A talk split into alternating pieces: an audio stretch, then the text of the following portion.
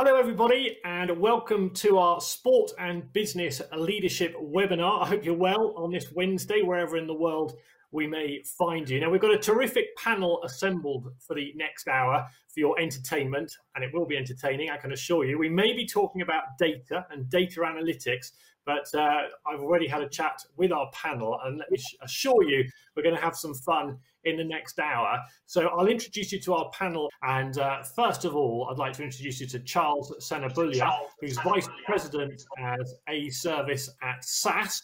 UK Analytics and with SAS, I think for more than a decade now, I think I'm right in saying, Charles, focusing on banking and insurance and financial services initially, and uh, now very much uh, around executive management within the financial services industry. And uh, Charles, just to say, you've definitely got a, a very distinct interest in rugby, uh, judging by uh, a little bit I've, I've, been speaking to you already. You're clearly a, a passionate man when it comes to rugby. Yeah, certainly am. Thank you for that, Tim. I love it. Absolutely love it. Great. So we'll be talking to Charles about data and rugby and business as well from SAS. Uh, Martina McCarthy is with us as well, Performance Director at Pentathlon Ireland and Sport Ireland Institute, uh, a sprinter uh, who uh, competed in the 2000 Summer Olympic Games on the track. Uh, so Martina, hello to you. Thank you very much for being with us. Do you still sprint or is it uh, more office-based now, like so many of us? just to get into work on time these days is the only sprinting I do at the moment.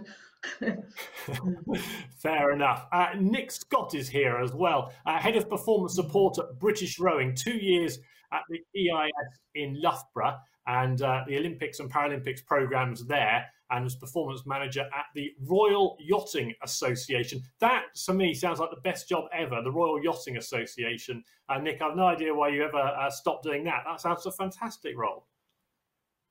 Well, as with anything, uh, the truth is somewhat different from what you see on the outside. But no, certainly good, and learnt a lot that uh, we tried to bring and apply in the other since. Yeah, so still on the water from sailing has moved across uh, to rowing. And uh, finally, Pat Lam is Director of Rugby at Bristol Bears, uh, ex Connacht coach and Samoa number eight, uh, Premiership winner with Newcastle Falcons, Heineken Cup winner with Northampton Saints. And we ought to congratulate you, Pat, for your uh, moment uh, a month ago, winning the European Challenge Cup. Are you uh, still hungover, or are you ready to go for a, a new campaign now? No, it was a great moment of inspiration for for everyone involved with Bristol Bears.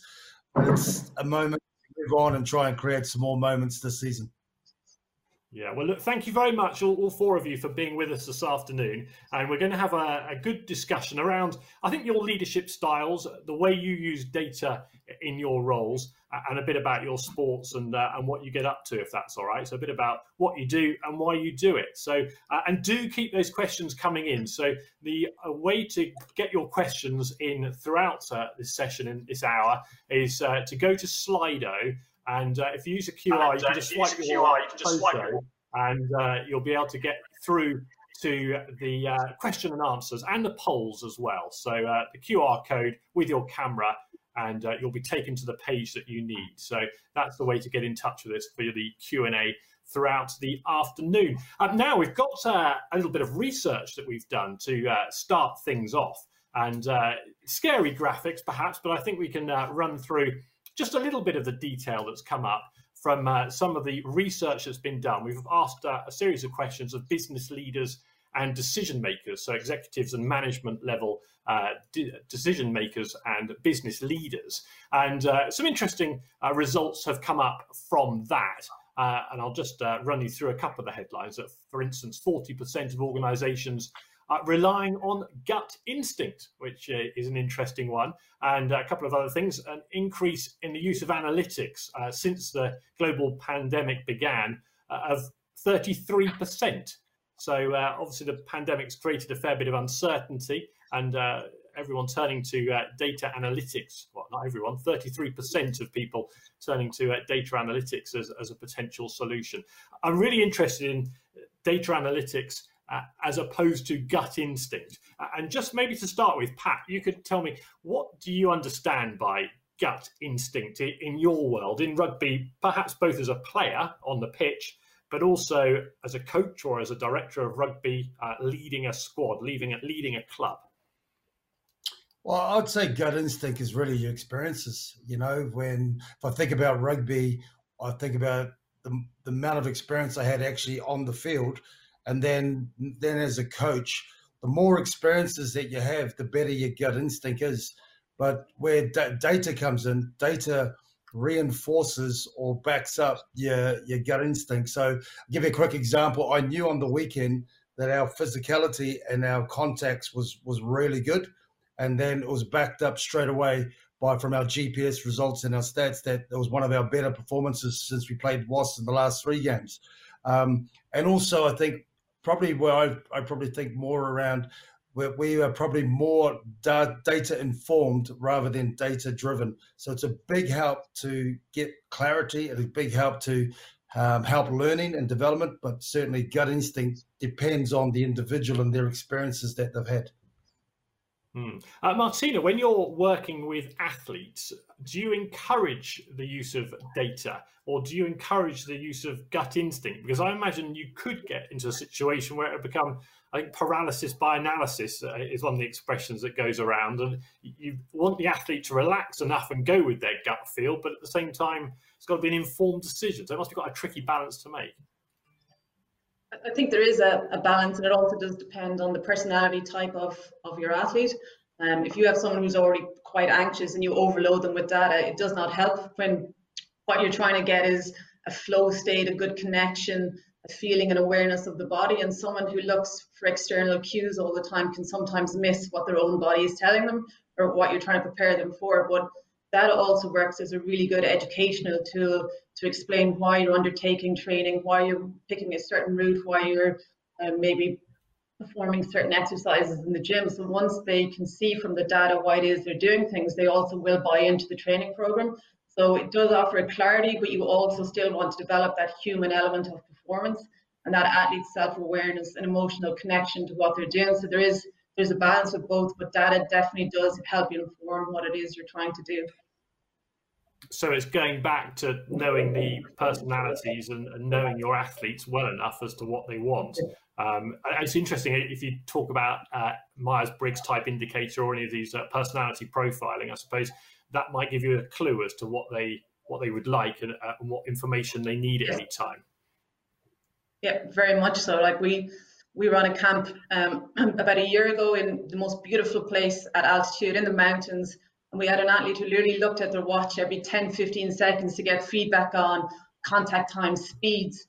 And I just turned around and said, look at the environment you're in, look where we're at. This is not about at this moment in time knowing the exact feedback of everything you're doing. Put take your watch off and actually be in the environment, become engaged in where you are, and we'll think about the data later. But it's just again separating for the athlete um, that, feeling and awareness of the connection to what they're doing. Yeah. Uh, Nick, in the GB rowing camp, and I'm trying to play question of sport here, I think you've got a picture of Heather Stanning, and I presume off shot we've got a picture of Helen Glover as well.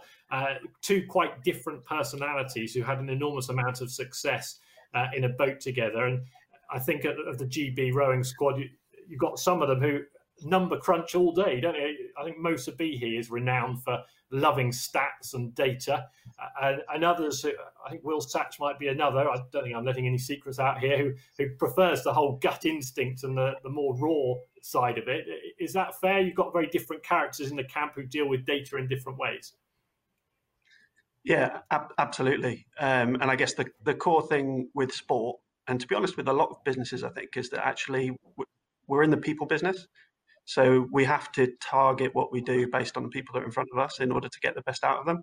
So having one single way of doing things is is never going to work for everyone. So you have to be able to adapt and flex based on who you've got in front of them and what they need in order for them to take the next step. And really that's that's the art of coaching for me is knowing what you need to do when to get the best out of someone and using all the tools at your disposal. And I guess if I go back to something Pat said, I thought he stole it from my book. I don't know if you've been reading my notes, Pat, but um, for, for us, we're, we're not data driven, we're data informed, and we use data to help us make decisions. But ultimately, we have to make the decisions and not expect the data to tell us what the decision is we have to make. I don't know if that was a shameless plug of your book or not, Nick. I'll just gloss over it. I couldn't quite pick whether that was a, a plug for. Yeah, all good retailers. All good retailers, Tim. Excellent, and some dubious ones as well, I'm sure. Um, and uh, Charles, you come at this at a very slightly different angle, um, but I'm interested in how much of an investment is required from an organisation, business, sport, wherever it may be. Whether you feel a big spend is needed to get any sort of return on the investment, or you know, do you need to spend squillions of bucks to to, to make an impact? Or because I think that would initially maybe um, be some people's uh, sort of reluctance to get as involved as they might in, in uh, data analytics. No, I think it's, it's fair, but I think you know what I would say. It, it doesn't have to be some big, massive or squillion, as I think you called it, type of upfront investment. You know, organizations can start small and then really start to understand how analytics can help them tackle a very, really specific business problem or an athlete or around their performance issue. And increasingly, you know, with analytics, it's available via the cloud. So organizations now can really quickly access what they, their analytical needs according to to what they really, you know, what what's required, and they can they can dial up or dial down, you know, the amount of usage. So no, absolutely, you can you can start really small with a, with a very small, very very small investment. We'll talk a little bit more about the impact in, in a few minutes' time. So, uh, a couple of the headlines there 40% of organizations relying uh, still on gut instinct, and 33% of uh, analytics increase, if you like. There's a, a, net increase since the pandemic has begun, which perhaps isn't a, massive surprise. And uh, if we move on to the next slide as well, you've got uh, a couple more graphics here that we can have a little look through. I mean, clearly, uh, and I'm feeling it right now, I think we're all feeling it regularly, uh, those of us who are working from home, that must have changed leadership styles for all of us. Um, Martina, perhaps uh, I know you're currently, I think, in the office, aren't you? But uh, a lot of the people, your your stakeholders, um, have to be out at, at, home, and you're managing them remotely, ma- managing virtually. Uh, tell us a little bit about how you're finding that. I think initially there's there's the initial phase of everyone just have to um, get used to working at home and then understanding the demands that people have when they're at home versus in the office. Like as you said yourself, children, dogs, family, who's around, what their time constraints are.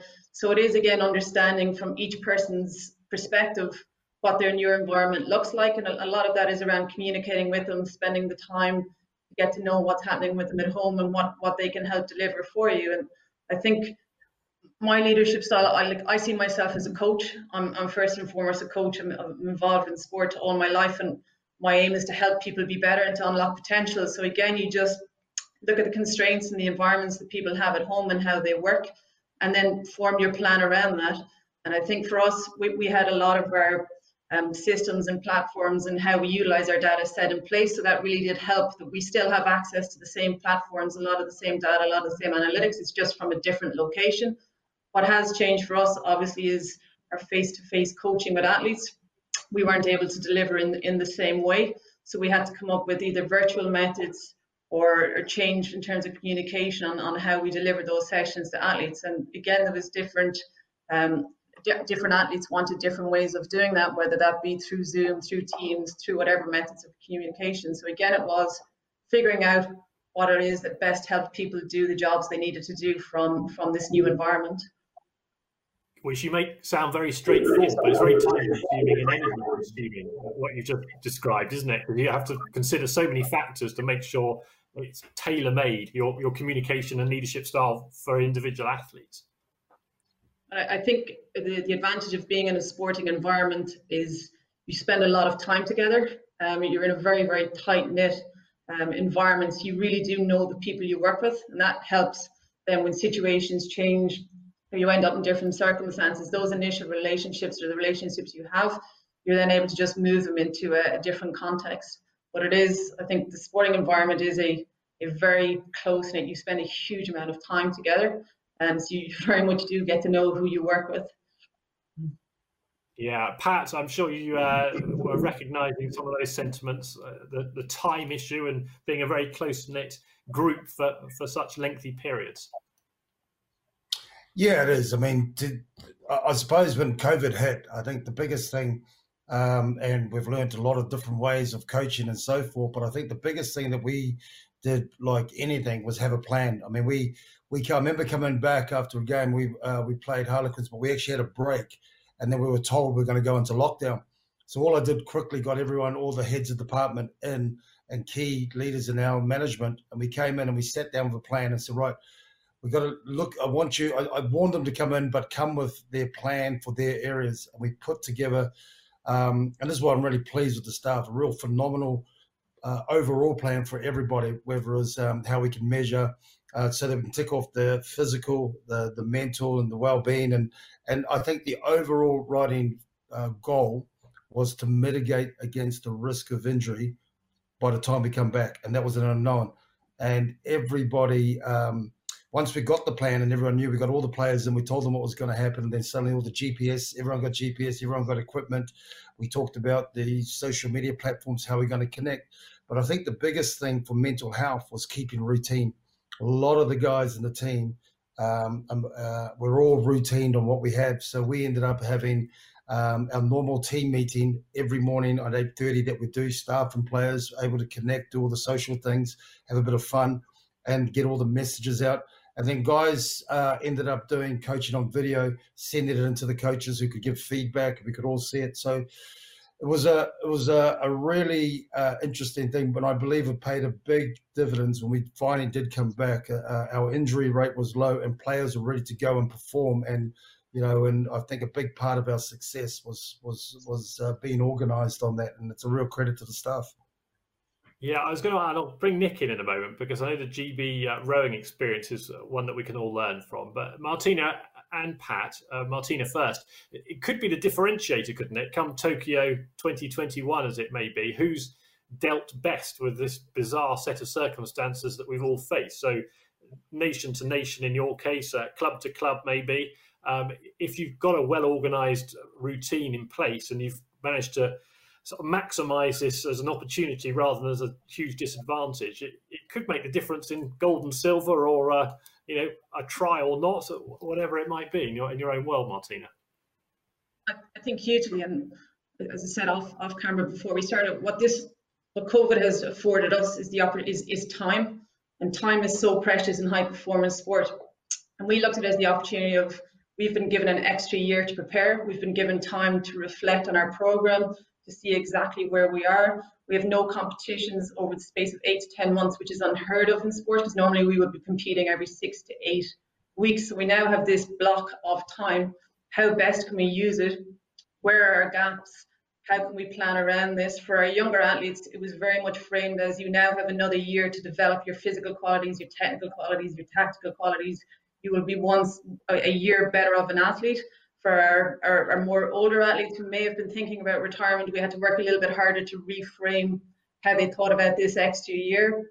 And um, again, just picking one or two key areas that we could highlight. Look, you have an opportunity to improve. This is where your standing is versus your competitors. This is what your training data is shown. And we were able to put together very, very clear plans that we were all agreed on and were committed to over the last couple of months. And what we found is in some of our key sports, we've had significant improvements in physiological testing and PBs over three kilometers and five kilometers. And it's been a testament to how they've applied themselves through this time, but also understanding we could go after certain qualities that we wouldn't normally um, get the opportunity to do. So we really did reframe it as in, in the most horrendous pandemic that was going worldwide, we were going to take opportunities from it and really, really engage in areas we wouldn't normally get the time to do. Hmm. Pat, have you seen that some benefits that otherwise wouldn't have been uh, taken by by players at the club? Oh, without a doubt, Martina's right around time and making the most of that time. But I think, like anything in life, you know, we are who we are through the adversity or the tough times that we we go through, and um, and it is fight or flight. And I think where for a lot of the players and staff, they, you know, people were losing jobs and even people, you know, being affected in one way or another. They realized actually I'm very privileged. I'm very privileged to have this opportunity and the job that I have, and actually I love the job that I do. And I saw a real shift, uh, you know, for, for for for some people around their mindset and then their um, and taking ownership. And, and normally I have a theme for every year, and I couldn't have not I couldn't have with COVID, you could say the plan was it actually worked out really well because my first year was all about focus for the team was around relationships, build the relationships, get to know each other better. The second season was around um, uh, uh, challenge. It's, well, if we know each other well, let's challenge our standards and so forth. The third season before COVID hit was uh, when September was about ownership. Let's own our development. You know, everyone says we get spoon fed. Well, let's make sure if you want to achieve something, take ownership of it. You know, everybody. And then when COVID hit, well, there's only one thing you have. You've got to over make a decision. I'm going to own my development in isolation. I'm going to own this, or I'm going to give up. And so a lot of good came from it. And if anything, when guys have come back, everyone's in completely different mindset from it because of it. Sounds like you got a bit lucky with the timing there, Pat. I'll put that uh, European trophy down to that luck in that case. Okay. yeah, ownership is absolutely what it's about. Um, Nick, I've got to ask you, I've been really interested in the GB rowers and how they've reacted to this because I think the first thing that happened was um, the guy who uh, looks after all your kit and the transporting of the boats all around Europe regularly had to drive around everybody's home and drop off an ergo so that they could all train at home and from there you put together some pretty rigorous and detailed plans. Just explain about uh, tra- GB rowers training in their back gardens with gazebos up so they don't get sunburnt, uh, all on their own, listening to terrible music. Yeah, it's interesting hearing Martina and Pat and, and their uh, their reflections because there's so much common. I think because everyone was facing the same thing, weren't they? And we all had to just deal with what was in front of us. And from that moment when lockdown happened, um, it was just the same for everyone. Everyone's in the same boat, whether in the same storm, and it's how you faced it. And I think the initially it was just crisis management. Really, it was like right, the Olympics. We don't know if they're happening. We've uh, we've got to get kit out to people to keep training. Otherwise, we're going to lose the edge. Um, and it was all hands to to the deck, grabbing all the kit we could, getting it out, getting people so that they could keep training in the real short term. Uh, and every like so many people had to get in their cars, load up, get kit around in order to make it happen. Um, the the next phase then was really one of right. Let's try and think about what what we're doing. Like what what are the problems? What are the things that we need to take this opportunity to address uh, now? Given that we still don't know if the Olympics are going to go ahead, because at that point in March we really didn't. Um, and it, going back to your routine uh, routine comment, Pat, was that that was a big thing that the, the athletes said they valued was the consistency of the program, but also with that a bit of flexibility too. So uh, the program that was shared had like specific sessions, but also like free optional sessions where you had to work with your coach and with your physiologist to understand what the best thing for you was and how you use that session in order to improve your own profile. So moving from what's quite a, like a rigid structure in Caversham before lockdown to having a lot more freedom and ability for people to really look at what their gaps were and, and look to fill them. And so this whole idea of this is an opportunity, like you've got a chance eventually to, to do Olympic year again. So how are you going to use that opportunity and what are you going to do differently to, to try and close the gap on the rest of the world? And Nick, tell me a little bit about the technology that you've employed so that you could stay in touch with the athletes, both as people. So I'm guessing you have the odd Zoom meetup uh, and a more social meeting style, but also their data are churning out. So I know you uh, work them hard and they have to sit on their ergos for hours at a time. And you at HQ like to keep an eye on what sort of work rates they're pumping out. And, and perhaps this ties in a little bit more closely with the data analytics and the GB Rowing partnership with SAS. Tell us a little bit about the technology you've been using over the last few months to enable you to do your job effectively. Yeah, so it probably um, lockdown in a way hit at quite a good time for us because we've been in uh, developing our data infrastructure and all of our tools behind the scenes for a long time. So for four or five years, we've been trying to improve how we collect, store, and analyze data. Um, and the, the challenge that we were facing uh, in its implementation was this routine idea. And we had an, a fixed way of working that people were comfortable with that delivered what was needed in the short term. Uh, and therefore, there was no real need to change. And I think when lockdown happened, that the world the world changed and the need changed, and suddenly we had to do things differently. We couldn't rely on collecting information by being physically present with someone. We had to find different ways of of getting that information and looking more longitudinally about how people were progressing. in order to help them actually plan their optimal sessions better, optional sessions better. So um, the using tools like uh, like Google, the Google Suite, which allows multiple people to input into to uh, sheets and databases in order to collect data, and then plug it into our data store and look at longitudinal trends over different kind of physiological metrics that we captured. Um, became kind of normal. So people were used to looking at, okay, this is how my standard UT2 session is progressing over time. Uh, and therefore I can feel comfortable with where I'm at. Or I can speak to the coach about maybe tweaking my optional session in order to get a bit more out of myself before the end of the year. And I think the real the real benefit that that we all saw from that was athletes taking more ownership. So not being spoon fed and actually kind of having to reach out and engage with their coaches and with the support staff to get the most out of them. Um, and also, also actually in results. So I don't know if people have seen, but um, we had one athlete, Tom George, break the British record, uh, the 2K Ergo British record in his garage. Uh, and then two months later, Moe Sbihi then took it off him again. So, uh, so just the the ability to train effectively in lockdown was clearly there, and it was because of everything that it bred in terms of behaviours and how they engaged with their their coaches and their support team. With technology as it is, you could almost run the Olympic Games out of people's garages all around the world, couldn't you? In a strange sort of a way. Yeah. Might not be Imagine spectacle. Let's hope it doesn't come to that. Um, uh, so, just a quick reminder that we are running a poll this afternoon, and we're very keen for you to get in asking questions of our panel. You can take the discussion in any direction you like. So, if you go to Slido, and then scan the QR code with your camera. Uh, you'll be taken straight to the page. It's ever so straightforward. So just get on uh, to Slido via the QR code with your camera, and then you can ask questions, get involved in the conversation. And uh, we've got a couple of uh, good questions on the poll as well, which you'll be interested to get your take on around about pro sport. Uh, most synonymous with data and analytics, I wonder. Which pro sport do you think is most synonymous with data analytics? And um, do you believe an effective data analysis is vital to a team or an athlete's success? I think we can uh, get an idea from our panel that they've got it as a very high priority, and perhaps uh, more so than ever at the moment, Charles. With these circumstances that have changed in 2020, uh, you must have uh, experienced some from your end of things some interesting requests and it must have been a fascinating time to be involved in in what you are yeah, no, I mean, absolutely was. You know, um, you know, as we entered March and, and we saw what was happening in countries like Italy and France, you know, we very quickly as a business formed a small group to really start to a little bit like what Pat said, you know, discuss and assess what approach we were going to take if you know our government did something similar.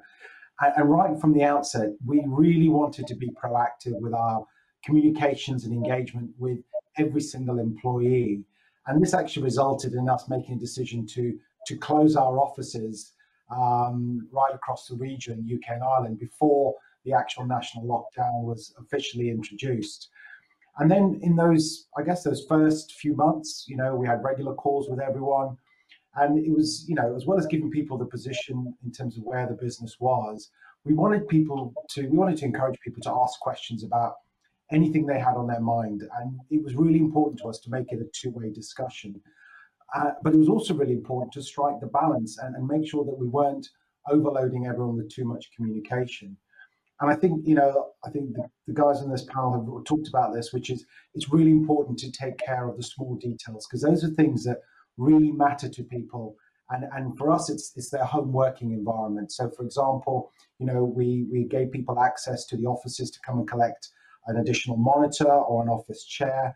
But we also really focused on well-being and mental health provisions and making sure those people were aware that we had them and that they were available. Um, and also the availability of things like our, um, you know, mental health first aiders, and also trying to help people remind them about how to stay and the need for them and the importance of them to, to, to stay connected. And, and, we use an internal communication channel called called Yammer. And that was just you know us internally in terms of you know the business. But you know the pandemic you know it really had an impact on, on businesses as they were suddenly forced to kind of pivot from their business as usual. And we're now facing all sorts of new challenges and uncertainties uh, and this was very much the case with with all of our customers whether it was a retailer suddenly trying to figure out a completely different level of demand for certain products. I think we also saw the news around toilet rolls, or banks worried about defaults on loans and liquidity levels, etc. So we as a business had to become really agile and come up with new ways and, and ways we could help, uh, some of which were completely out of the ordinary. So, I mean, if I've got a moment, let me give you a couple of examples. So we worked with uh, HMRC and we helped them to implement the job retention scheme. And this was effectively involved reversing the normal pay as you go taxation system so that employees could receive payments under the furlough scheme. We were also able to play a role in assisting healthcare organizations from across the globe in trying to you know fight the pandemic. And one example of this was we you know we worked um, uh, and, and had a global huddle that was hosted by the NHS's Future Collaboration Platform, which is a sort of sharing information platform for health and social care organization, research communities, and local authorities. And, and that session, you know, we brought learnings from the region, um, region Stockholm in Sweden and the Cleveland Clinic in the US for them to share their experiences in tackling COVID and how they're using SAS to, to drive policy and oper- operational changes to save lives. You know, we also, another good example was, you know, we helped AstraZeneca improve delivery of their webinars for between, I think it was 50 and 100,000 health practitioners from around the world.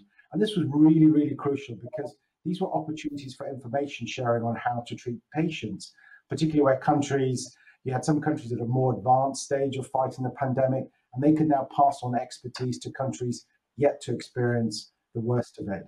And beyond these challenges related to COVID that can be used to solve um, you know, all the different challenges that are facing different organizations, whether, and it doesn't matter what industry they're in. And that, you know, and that includes, you know, sport. And that's, you know, why for me, I'm personally really delighted to be working alongside, you know, British Rowing and, and Sport Ireland. And, you know, we're delighted that, you know, we were able to announce that SAS will continue to provide its world leading analytical solutions to British Rowing until December 2021 through the rearranged Olympic and um, Paralympic Olympic Games. Um, and this is a partnership that goes back, um, you know, I think Nick might have mentioned to, to 2014, where we've worked on various data projects. Ultimately, why? It's all to help the boat go fast and to help British Rowing become more, you know, data-driven and an insight-led organization. And then our partnership with, you know, Sport, the Sport Ireland Institute is for us is really about how do we help them enhance their training and ultimately improve performance in areas like, you know, swimming and, and boxing. And, and again, you know, ahead of the um, the Tokyo Olympic Games. So uh, hopefully that gives you a little bit of insight, Tim. Yeah, it's so interesting your work in wider industry and then your work in sports. I'm sure when the two come together, you find that the the sport folk are always busy trying to learn as much from the industry, uh, and industry are busy trying to learn from sport because there's so many crossovers, and inevitably, sport people are more interested in getting as much out of the industry as possible and vice versa. Do, do you find that you get caught in the middle of some interesting conversations? I imagine. No, I think absolutely, and I, but I think you know what's what is common. Yes, you do get it, but what is common is I think what we're talking about, some of the things we're talking about today, which is leadership. And I think everyone sort of said it, which is it is all about people. It's all about the individual. I know Pat talks a lot about you know the Bristol family and the collective, and that's similar to you know us as SAS. We do see ourselves as a as a family, and it is it is all about the individuals, knowing the individuals. And I think what we've seen through you know through COVID is, from a leadership perspective, is really really made people much more aware as leaders about taking time and interest in the individual themselves. You know what makes them tick, their dreams, their visions, their challenges, and and, and their worries. Um, and uh, you know one of the things I found, and I say this a lot with you know, please, whatever you do, be kind to yourself, because I think that's something that we've really seen with the pandemic. People have forgotten about being kind to themselves, um, and, and, and that you know that's that's been important for us. Well, you've led me on perfectly. I wanted to ask each of our panelists about their leadership style. And I asked this with some trepidation because I once asked uh, Joe Root about his captaincy style and his leadership style, the England cricket captain. And he said, Well, don't ask me, ask the team. And actually, that said it all, really, doesn't it? There's a good awareness of, uh, you know, what, why he's in it and what is important when you're a leader. Um, Pat, can I start with you? Because uh, obviously, you enjoyed a, a stellar career as a player uh, and have made the transition into coaching and, and, being a director of rugby look look effortless. That, I'm sure a lot of work's gone on behind the scenes. Can you try and describe your your leadership style and how it's evolved? Well, I think if you define leadership for me, and, and there's a great quote from uh, John Maxwell that leadership is always the answer, it's always the problem because people always say, "You, who's the leader?" I always ask this question, "Who are the leaders?" And not everyone puts their hands up. But basically, leadership is the ability to influence people, and I can influence you all the way down this way, down the wrong way, or I can influence you down the right way. And I think the biggest thing for me um, is making sure that relationships is the key you know, the the closer, if like I, have just met you all, I don't really know you guys that well. You don't know me that well, but the probably the best way to define um, the closer the relationship. My beautiful wife is unbelievable people, but the way she speaks to me when she's angry with me, if I've done something wrong, you would never speak to anyone else on this world. Now I see that as a massive privilege because I'm the chosen one. That we're that tight that she can say how she truly feels and I talk about that a lot with the guys, is that the more we know each other well, the more um, you know we can be honest with each other. Now, as far as leadership style, it's it's around but built around relationship. But as a school teacher, I always talked about the continuum around do I put my arm around the person or do I wave the stick?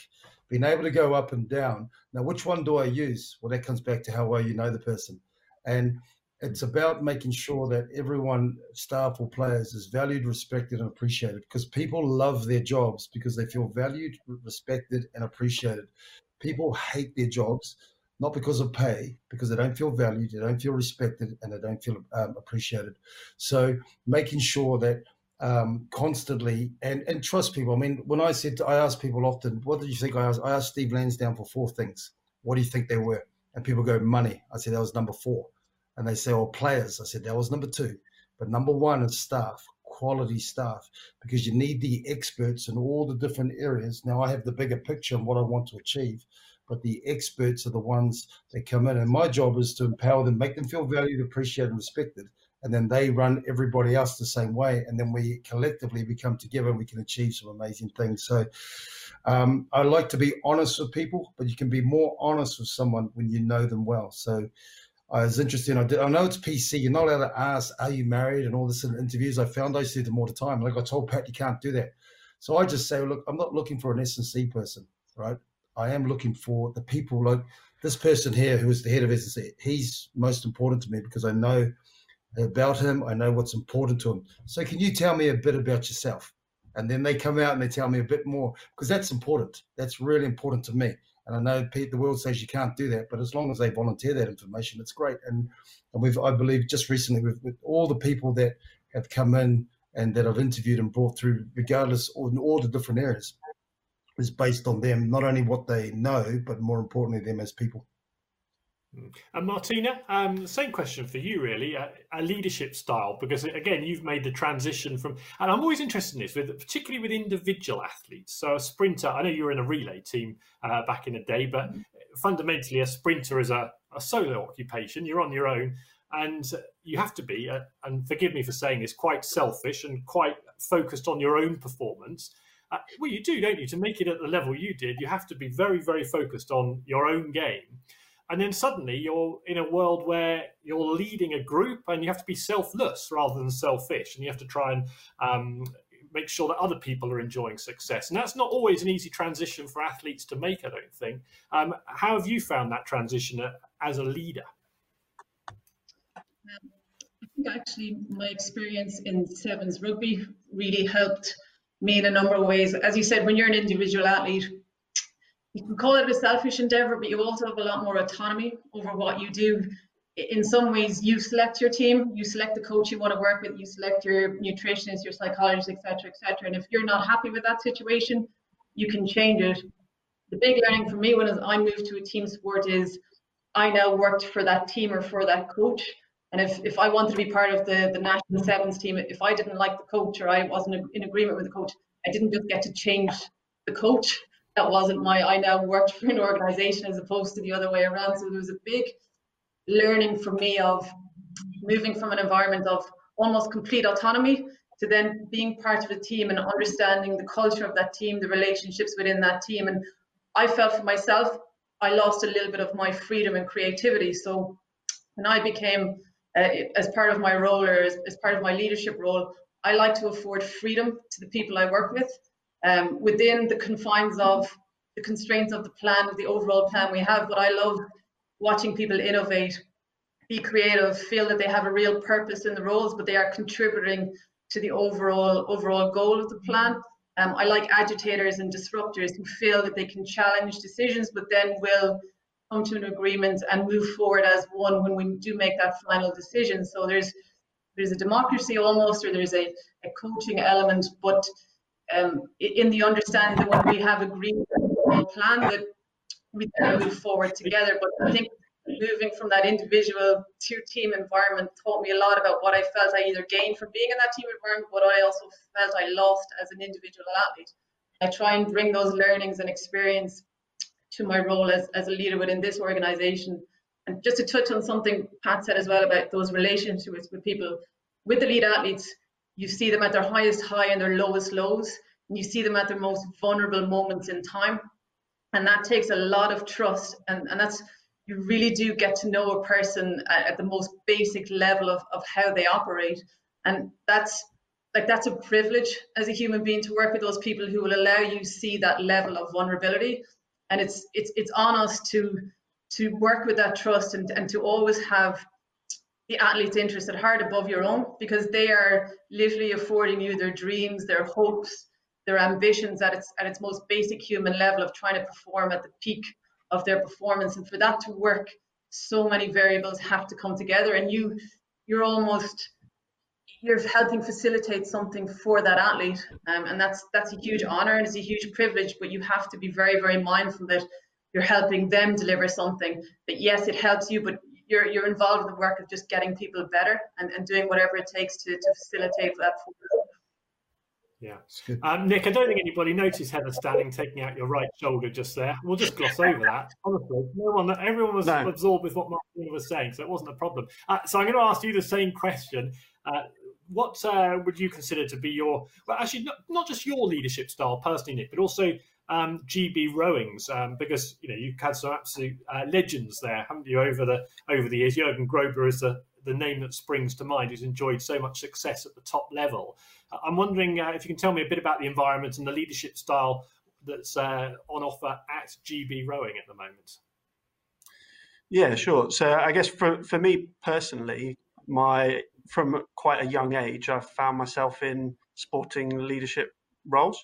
So whether it was coaching from the age of kind of 16 um, through to first management role with um, with the uh, Royal Yachting Association at kind of mid 20s. So from the very start, I've, I've found myself in leadership roles, but not really understood what it is and what it means. Um, and therefore, like, look, making the most of the people around you and understanding what others do very deliberately in order to achieve certain things as a leader was kind of the thing I value most. Um, and like I could I could tell you now what, what I think my leadership style is, but I think because of that journey, it's constantly changing. And as you try and do things and you you stress test them with the people who you're leading and, and bringing on the journey with you, um, you find the things that work and don't. And so uh, I think that's coming into to British rowing um, for the last 18 months and having over a year with Jurgen. That certainly was just an amazing opportunity to see how a master does it. But he, the greatest of all time in terms of rowing, who uh, has yeah been in the sport for 35 years and winning medals all the way through, and being able to pick out for me it was the the clarity of purpose of what needs to be done right now, uh, and coming into every day with a real intent of what matters right now. That's what Jurgen was so good at, and being able to see in any given person whether that's you need to go hard or actually you need to step back a bit or put your arm around or give them a stick. Um, so I, for me, that's what I took from, from Jurgen. And I think if you look at the journey of um, British rowing, it, it's, it is a transition point. If you look, the, the senior leadership of the program has has changed with Brendan coming in as the performance director. And I think for him, the, the most important thing to him is that everyone who does this understands it's a privilege and has a real sense of purpose as to why. and not that we're just doing this in order to win medals for the sake of winning medals. There's a meaning behind that pursuit, and it's not actually the shiny thing at the end of the day. It's how it affects like you and your sense of meaning and worth, but also those around you. So it's not just the winning; it's also the how you go about winning, and how you affect other people's lives uh, along the way. And I think that that's the big shift in the program now is being able to to keep both of those in sight. Where it's like, yeah, we still have to have really high standards and expectations for what we're trying to do, but also know that it's more than just the outcome. It's how people leave the program and, and what they experience along the way. We've talked quite a lot about the human side of it and the values and the principles, beliefs, philosophies. I just for the last few minutes want to go back to a bit more around the data analytics and I'm guessing here, but Pat, from your coaching style, I think you've become more and more um, intrigued, perhaps is the word, or curious about what data, what edge it can give you as a as a team, uh, as a club. Um, where do you where did that initially start? I mean, when you were a player, would, would you have had the same attitude towards uh, data analytics, or, or, is that something that has evolved as your coaching experience has, has got greater? No, it goes right back to the very beginning because of the the big word is why. Why are we doing this? Why do you want me to do this? Why, why, why, why? And the biggest thing here is when I even when I come over to every job that I've gone to, the first thing I go is find out who the analysis and I don't have them. When I arrived at Connacht, for instance, um, the analysis uh, room was tucked over here and the, the budget was so small. So I said to the analysis guy, get to go and find out what does Munster, Leinster, and Ulster have, how much they spend, what sort of resources we got. And I quickly put a, a slide together, send it to the RFU, and said, if you seriously think that Connacht's going to compete at all, I would like to at least have the same as this. And we put a lot more money into that area. Why? Because the greatest uh, there's a great saying that the only competitive sustainable advantage we have is the ability to learn faster than the opposition and we all learn completely differently. But the um, whether that's through footage or through statistics and people need to be sold. And i'll give you a real small example. You know you go into a breakdown a player needs to be low. Now if i go to him and say mate you, you got to drop your height there's no doubt the player go well i think i'm low enough. But if i just show him and he has a look he goes oh, I think I need to go lower. So to raise his self awareness, and that's what data does. And but everything needs to be geared to it, and even simple things. So when I look at putting the whole program together, there's my game, and I never bring the game down to the players. The players need to come up to it. So then I have all the heads of department, and they've got to be experts in their area. Everyone uses data. It's a simple. I'll give an exa- example. It's um, you know for training decisions, who's going to train, um, and players uh, tap in all their feel good scores into um, uh, teamworks that we have. Now, we know that closer calf injuries and hamstring injuries are the uh, most common. Normally, 90% of the time, it's preceded by, by a, a, um, a back injury, uh, back pain. So we have things where if anyone doesn't meet certain metrics, the, the physios are able to have the discussion with the trainers and so forth. They come and talk to me, and we normally pull them out of the session. And but there's stats on every part of the game, key KPIs uh, for the game, for the S&C guys, for the medical guys, and the analysts. It all comes together to uh, to help drive the improvement of the individual, but more importantly, collectively as a team. So it's a big part of what we do yeah, all that intel and uh, how you use it, I suppose, and what you share with the player uh, as well. You wouldn't share all of it with the player. I'm sure you'd uh, you'd be selective with the data. As long, I think the key things you tend. So I always say to the analysis guys, if there's anything you're doing that we don't use as coaches, let me know. I don't want anyone wasting time or wasting money. I go back to what Charles said at the beginning. You know, how much do you need to spend? It all depends what you're trying to get out. What are the outcomes you want? Always think of the game or the end in mind and then work back from there. And if this, you could have the fancy equipment, but what's it producing? What outcome is it producing? And if it's not producing what you want, then it's a waste of money. Um, or, or we're, um, you know, we're, again, we're not using it as well as we should. So, um, you know, that's that that's an important thing to get the understanding and the why. Charles, I know I mentioned earlier you're a massive uh, rugby fan. I'm sure you may have a question or two for Pat. So go on, do uh, fire any questions you've got, Charles, direct Pat. Now's your opportunity. Yeah, no, thank you for that. So, Pat, this, you know, I've you know I've watched you play. Um, you know, I've watched your career, watched you coaching from uh, Connacht and what you're doing down at Bristol. Uh, when I when I came to the UK, the, um, when I came to the UK over 34 years ago, uh, I lived in a place called Taunton, which is just down the road from from Bristol. So um, you know, it's great to see the return of Bristol. But I think my question would be: you talk a lot, uh, you talk a lot about the collective and the individual and how you are trying to create a, an environment and a culture that supports both. But when you've got um, the collective and your clear ambitions and visions for for Bristol and its community, and then you've got players that you brought on um, like Radradra and you big, big characters, some superstars. How do you how, how do you between the collective and the individual? Um, every time a player arrives, uh, or before he even arrives, I do a one-on-one, and the, I always start off as, "What's your big dream?" Now, depending on that dream, if it's before I recruit them, I determines if I'm going to recruit them or not. And then after I find out what their big dream is and bring everything out about where they see them, who's the best rugby player in their position, finding out um, where do they sit. If he's a ten, where am I a six? How can I, you know, what do you need to do? But then I normally then go through this is what we're about, this is what I'm about, and what would you like from me? And once you get all of that as individual, and then I explain that don't come to Bristol if you uh, um, if you just want to uh, win rugby. You know, we're about inspiring the community. This is what we're about, and people are signing up not just to play rugby, but with clarity on what we're about and what we're trying to achieve. Then they arrive here, and then Charles Piutau, who looks after the community portfolio in our leadership group, who applied for the job, got the job, and he fires out to the boys. But there's a school that would like a visit. Who'd like to go? And I'm seeing all these guys going bang, bang, bang, bang. I'm in, I'm in. Or we're going to go to the hospital and see people or the old people's home. It, the players are driving it all, but people are going, wow, the players are awesome. That's because they all signed up to what we're about. And I think that's the important thing is that they understanding what we want to do as a team, but more importantly for me to understand what they want to do. And I always say it has to marry up. So when I normally have these meetings with players, I say you don't have to come to Bristol Bears, but if you do, you've got to ask yourself what your dream is. And I want to give you clarity about what we're about, and it has to align because if it doesn't, it won't work. And normally they say they'd like to come. which is a good thing. Your recruitment's working. That, that's good to hear, Pat. Um, Charles, you're a very brave man, uh, confessing that you you lived in Taunton. I think Taunton may be a few miles closer to Exeter than Bristol, but we'll, we'll on our border. Move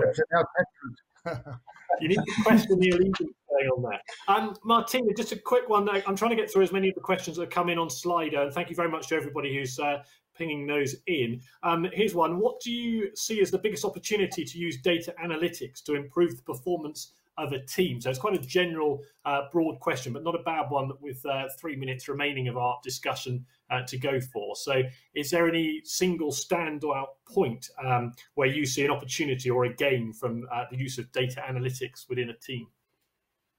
I think one of the biggest teams that are one of the biggest areas that people always want is you want your players available. So prevention of injury or reduction of injury issues are hugely important because you want to be able to pick your best 15 on any given weekend. And as Pat said, how they use their metrics in terms of um, recognizing uh, red flags potentially around injuries, having profiled the players, profile the injuries, collecting those metrics every day gives you the opportunity to have your players healthy, um, ability to train more, that consistency of approach. So um, for me, the, the, the uh, that is a huge benefiting factor for for the collective team is actually having those people available by using those metrics to ensure that your your injury rate is as low as possible within the team. Yeah, and uh, Nick, just to finish uh, from you as well, the same question for you: is there, is there one bit of data that you have? I know you have an enormous amount of data flooding in every day. What, what's the first bit of data that you, you go to? What, what's your uh, your go to data?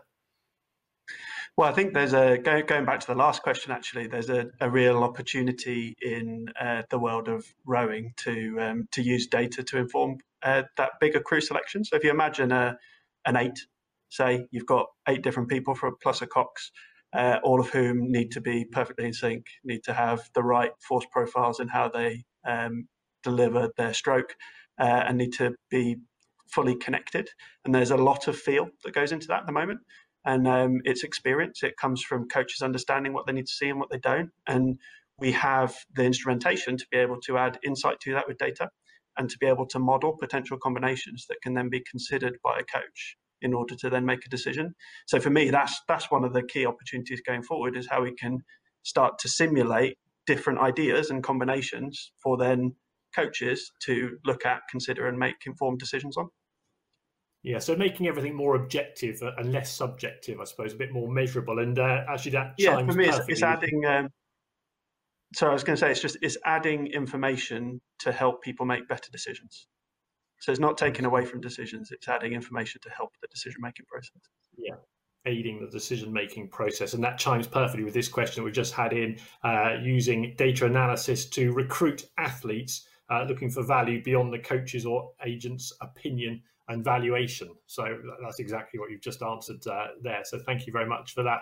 Um, Charles, just to finish, uh, because we've only got a couple of minutes left, it's a fascinating area, isn't it? And I, I think uh, what we really can clearly see from this discussion is that the crossovers between business and sports, and you know, sport obviously is quite a glamorous world to work in, um, and uh, there's a lot to be learned from sports and from business as well. Just sum up, if you can, all all these, particularly with data analytics in mind, all these crossovers. That's a bit of a big question to try and answer very quickly. Um, You've got about 30 seconds. You'll be okay. I think. I think for me, I, I think probably. I think what I'd want, want people to leave to leave with is, you know, you've got data, you've got analytics.